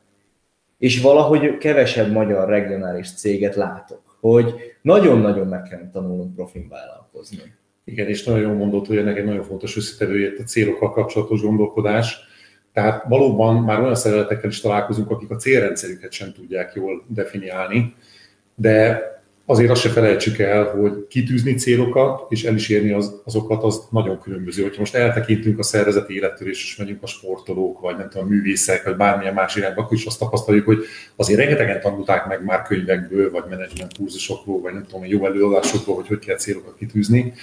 De, hogy mondjam, sokkal szexi, meg sokkal egyszerűbb kitűzni egy célt, mint aztán azt néha vérperejtéket sem áldozva rá, valóban elérni. Tehát, hogy visszatérünk erre a négy alapszabályra, akkor azt láthatjuk, hogy a négy alapszabályból gyakorlatilag egy szól a célokról, hogy a célokat hogyan tűzzük ki, a következő három pedig arról, hogy mi az a fegyelmezett munka, meg fegyelmezett fókusz és nyomonkövetés, amit azt tudja eredményezni, ezeket el is érjük. És valóban ez a nemzetközi versenyben is egy helyzet, amire érdemes figyelni, mert bizony azért nem állítanám azt, hogy közép-kelet-európában, aztán persze tágabb, Euró, tágabb értelme pedig egész Európában, mondjuk pont Magyarországon látnám azt a szervezeti kultúrát, meg tudatos vállalkozói szellemet, ami a leginkább arra pedesztinálja a magyar vállalatokat, hogy ők legyenek, nem tudom, az uralkodók a saját iparágukban ezekben a környező országokban. Bizony néha még környező országokhoz képest is tapasztalok lemaradás. Most az igazi, több száz éves kapitalizmusban kérlet nyugati, elsősorban amerikai gondolkodásmódokhoz, meg praktikákhoz képest pedig nagyon komoly lemaradás van, néha még a nyugat-európai területeken is nem beszélve azokról a területekről, ahol Persze, ebben benne a szerencsétlenségünk is, hogy néhány évtizedet tanuljuk ezt a dolgot, mert ott mondjuk tilos volt, vagy nem volt ez a, az irodalom, ami rendelkezésünkre állt. És akkor, hogyha, és akkor, hogyha összekapcsoljuk az előttünk levő beszélgetést témával, a digitális nomád életmóddal, akkor végképp, végképp fontos lesz ez, hiszen, hiszen megnyílt a világ. Tehát egy magyar szolgáltató dolgozhat gond nélkül egy német megrendelőnek, vagy egy spanyolnak, és a többi, és a többi. Igen, tehát ez egyrészt egy nagy lehetőség is, és másrészt pedig ebben a nagy nyitásban ott van a kevésbé érett szervezetek számára nagy veszély is, amit korábban említettél, mert, Hiszen mert ez fordítva is igaz. Fordítva is igaz, így van. És, és bizony ezt nagyon sok iparágban látni, különösen azokban, amik nem feltétlenül igényelnek azonban és állandó személyes jelenlétet, és manapság most már a kiskereskedelmet ide sorolhatjuk, a, az oktatási iparágot, a nem tudom én, a, a mi saját iparágunkat, ami a tréning szervezetfejlesztés, egy csomó minden más is ide lehet sorolni, ahol nem muszáj ott lenni fizikailag valaki mellett egy széken ülve, vagy egy fizikai boltban valahol valamit együtt csinálni, és bizony ezekben az iparágban hogy hol van a cég, hol van az ember, aki dolgozik, azokban a szervezetekben, ahol erről már nagyon éretten gondolkodnak, és nem a röghözkötés az elsődleges filozófiai elem, ott bizony nincs jelentősége már a, a, a helynek és a fizikai korlátoknak. És akkor aki, aki valamennyire képbe van vállalkozóként, ő, ő a 4DX szó betű, betűszót azt már ismeri, és ennek a könyvnek a, a címlapján bizonyít van a 4DX, ami, ami, ugye a, ami ugye a teljesítményértékelés, vagy egyfajta teljesítményértékelési rendszer, hát, ami különösen fontos akkor, ha nem találkozunk a munkatársakkal. Mondjuk azt, hogy tartalmaz magában olyan elemeket, amelyek a teljesítményértékelésre hajaz, vagy fókuszál, de ennél komplexebb. Tehát ennek a tényleges fókuszában vagy céljában az van, hogy egy olyan módszertannal vértezze fel a vállalkozásokat. Magánemberként is lehet ebből ezt azt felhasználni, de ez valójában vállalkozások, szervezetek számára összeállított módszertan. Tehát, hogy ez a módszertan azt a célt tűzi ki, hogyha egy szervezet komolyan évről évre folyamatosan is mindig szeretné elérni azokat a célokat, amelyeket maga elé kitűz, akkor ahhoz kell egy rendszer, ahhoz kell egy módszertan, ami ezt biztosítja. És ennek része természetesen az is, amit említesz, hogy ott azon belül tudnunk kell, hogy ki milyen mértékben, milyen tevékenységgel, mikorra járul hozzá a nagy közös cél eléréséhez, és így módon a teljesítményértékelés is része, de nem csak az. Most már nagyon kíváncsi vagyok, csak, csak mondjuk el a négy csak, csak mondjuk el a négy alapszabályt. Minden, minden alapszabályhoz fogok mondani egy egy konkrét alapelvet is, ami köré ez épül, és mindjárt azt is elmondanám, hogy bár ez a saját módszertanunk, ez egy Franklin Kavis módszertan, de valójában az a lényeg, hogy ezek az alapelvek működjenek a szeretekben. Ha más technikával, mint amit mi tanítunk, ugyanolyan jó eredményeket fog hozni. Az egy más kérdés, hogy a más technikákra magunktól rá fogunk élni. Az első alapszabálynak az a címe, hogy fókuszáljunk a létfontosságúra. Ennek a során arra tanítjuk meg a szereteteket, sőt, közös workshopok keretében azt választjuk ki velük együtt, hogy mi az a legkevesebb számú, lehetőleg egy vagy kettő az egész szervezet számára létfontosságú cél, amire szeretnénk, hogyha fókuszálnának a szervezet. Létfontosságú célról beszélünk, létfontosságú nem létfontosságú képességről, vagy létfontosságú cél. cél. amit elérünk. Tehát, hogy itt nagyon sokszor árbevétel, piacrészesedés, ügyfélelégerettség, tehát hogy konkrét mérőszámmal mérhető célokról beszélünk, és itt az alapelv az a fókusz. Tehát arra jöttünk rá, hogy a legtöbb szervezet vagy nem tűz ki célokat, vagy ezek állandóan változnak, vagy túl sokat tűznek ki belőlük, és ezért aztán egyikre sem fókuszálnak. Tehát ez az első alapszabály. A második alapszabálynak az a neve, hogy dolgozzunk a sikerokozókon. Így gyakorlatilag arról van szó, hogy kiválasztjuk azokat a kulcs tevékenységeket, amelyeknek a megfelelő minőségben és megfelelő mennyiségben történő elvégzése nélkül nem állhat elő az a létfontosságú cél, eredmény, ügyfél, elégedettség, növekedés, árbevétel, növekedés, nem tudom, akármi, amit egyébként az első alapszabályban megfogalmaztunk. Mi ennek ezt úgy szoktuk megfogalmazni alapelvként, hogy a releváns cselekvés. Tehát azt is nagyon sok szeret összekeveri, hogy elég, hogyha marha elfoglaltak vagyunk, nem elég elfoglaltnak lenni. Tehát, hogy a megfelelő dolgokat kell, és a megfelelő minőségben csinálni. Pusztán a sok munka nem feltétlenül hoz eredményt. Az, is de az eredmény a fáradtság, de egyébként azon túl így van. És itt mi abban segítünk, hogy mik azok a releváns cselekvések, és milyen minőségben, amelyek tényleg meghozhatják az eredményt. Gondolom egy, egy-két percünk maradt a harmadik és a negyedik alapszabályra. A harmadik alapszabálynak az a címe, hogy alkossatok ösztönző eredményjelzőket, amelyeken minden csapat, minden egyén teljesítményét egyébként teljesen transzparens, publikus és átlátható módon nyomon lehet követni, mert azt tapasztaljuk, hogy ez beindítja az energiákat, és mindenki elkezdi másokkal összehasonlítani a saját teljesítményt, és ez nagyon pozitívan hat az eredményekre a teljesítményre. A negyedik alapszabálynak a neve pedig a teremtsük meg a számonkérés ütemét. Talán ez kapcsolódik leginkább, amit felvetettél teljesítményértékeléshez. Mi gyakorlatilag egy heti találkozó, egy heti meetingrendszert tanítunk meg, ami akörül forog, hogy mindenki a célok és a definiált sikerokozók mentén hetente tesz vállalásokat, önkéntes vállalásokat, azt nem a vezetője facilitálja ki belőle, hogy mit kéne, hogy tegyél a jövő héten, hanem már a rendszer ismeretében saját maga tesz vállalásokat, és ezeket egymáson vezetők beosztottak, mindenki mindenkin, számon kérjük hetente, hogy ezeket teljesítettük el. És természetesen nagyon egyszerűen hangzik, mind a négy alapszabályban van 10-15-20 banánhéj, amit el, amin el lehet csúszni, erre szolgál ez a könyv, meg a módszert, amit mi tanácsadói munkával is segítünk szervezetek életében. Tehát van a könyv mögé egy tréning mellé. Hát nem is annyira trének nevezném, ez egy bevezetési folyamat. Ezt úgy kell elképzelni, mint amikor a a szervezet vásárol egy szoftvert, azt mondja, hogy nem tudom, most SAP-t fogunk használni mostantól, ott van egy jó fél éves bevezetési folyamat, mire ők az SAP-t jól fogják használni. Itt is valami ilyesmire kell számítani, ebben vannak workshopok, persze vannak olyanok, amikor éppen tanulnak valamit, valamikor éppen egy szoftverben kezdenek el definiálni egy csomó mindent, ami jár ehhez a módszertanhoz. Tehát ez egy komplex, inkább egy tanácsadói munkának nevezni, mint egy tréningnek. Természetesen a könyv önmagában is rengeteg értéket tud jelenteni, különösen kisebb szervezetek, vagy ilyen egycsapatos szervezetek esetében azért ilyen sok tucat, vagy egy-két száz főt, vagy ennél többet foglalkoztató szeretek esetében nem nagyon találkoztunk, csak a könyv alapján spontán nagyon jól sikerült bevezetésekkel. Itt már általában szükség van a minőségi tanácsadói munkára, ilyenkor jövünk képben is szoktunk segíteni a szervezeteknek, hogy ez jól sikerüljön. Először olvashatok el a könyvet, aztán pedig, hogyha bevezetitek, bevezetnétek és nagyobb a cégetek, akkor forduljatok a Franklin Coveyhoz. Ez lehet a mai alkalom zárszója, de mielőtt lezárjuk a mai adást, azelőtt nézzük meg, hogy ki nyerte a könyvet. Laci, segíts nekem, jól légy szíves, hogy jaj, ne hagyjuk Na, őt sem. nem, őt nem hagyjuk semmiképpen, már még egyszer, meg még egyszer. Laci, kérlek, hogy, kérlek, hogy segíts nekem abban, hogy sorsoljuk ki, hogy ki nyerte, a, ki nyerte ezt a könyvet. Nézd meg, kérlek. Hopp sikerült is eltérnem a kis posztidat. Pól Ákos. Pól Ákos! Ákos, gratulálunk, és fogad szeretettel a könyvet. Figyelj csak, gyere be érte, jó? Nem postázzuk el neked, mert szeretnénk téged látni. Gyere be, jó? Pól Ákos, tehát gratulálunk a könyvhöz. Laci, neked nagyon szépen köszönjük, hogy, hogy eljöttél és meséltél erről a nagyszerű módszert. Arról nektek pedig azt köszönjük, hogy ma is velünk tartottatok. Most egy pici szünet következik, egy három hét mert hogy az elkövetkező néhány hétben egy kicsit upgrade a stúdiónkat, egy kicsit a, a Business Talks egy köz, következő szintre emeljük, szinte hihetetlen egyébként egy évet csináljuk ezeket a beszélgetéseket.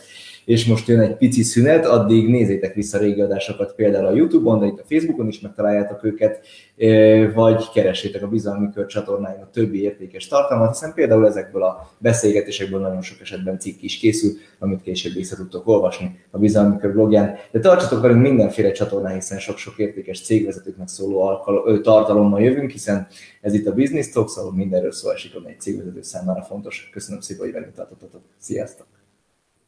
Havi nyereményünket a következő hónap első adásában sorsoljuk ki azok közt, akik ebben a hónapban bármelyik adásban kommentelnek, valamelyik reakciógombra nyomnak, vagy az adást megosztják.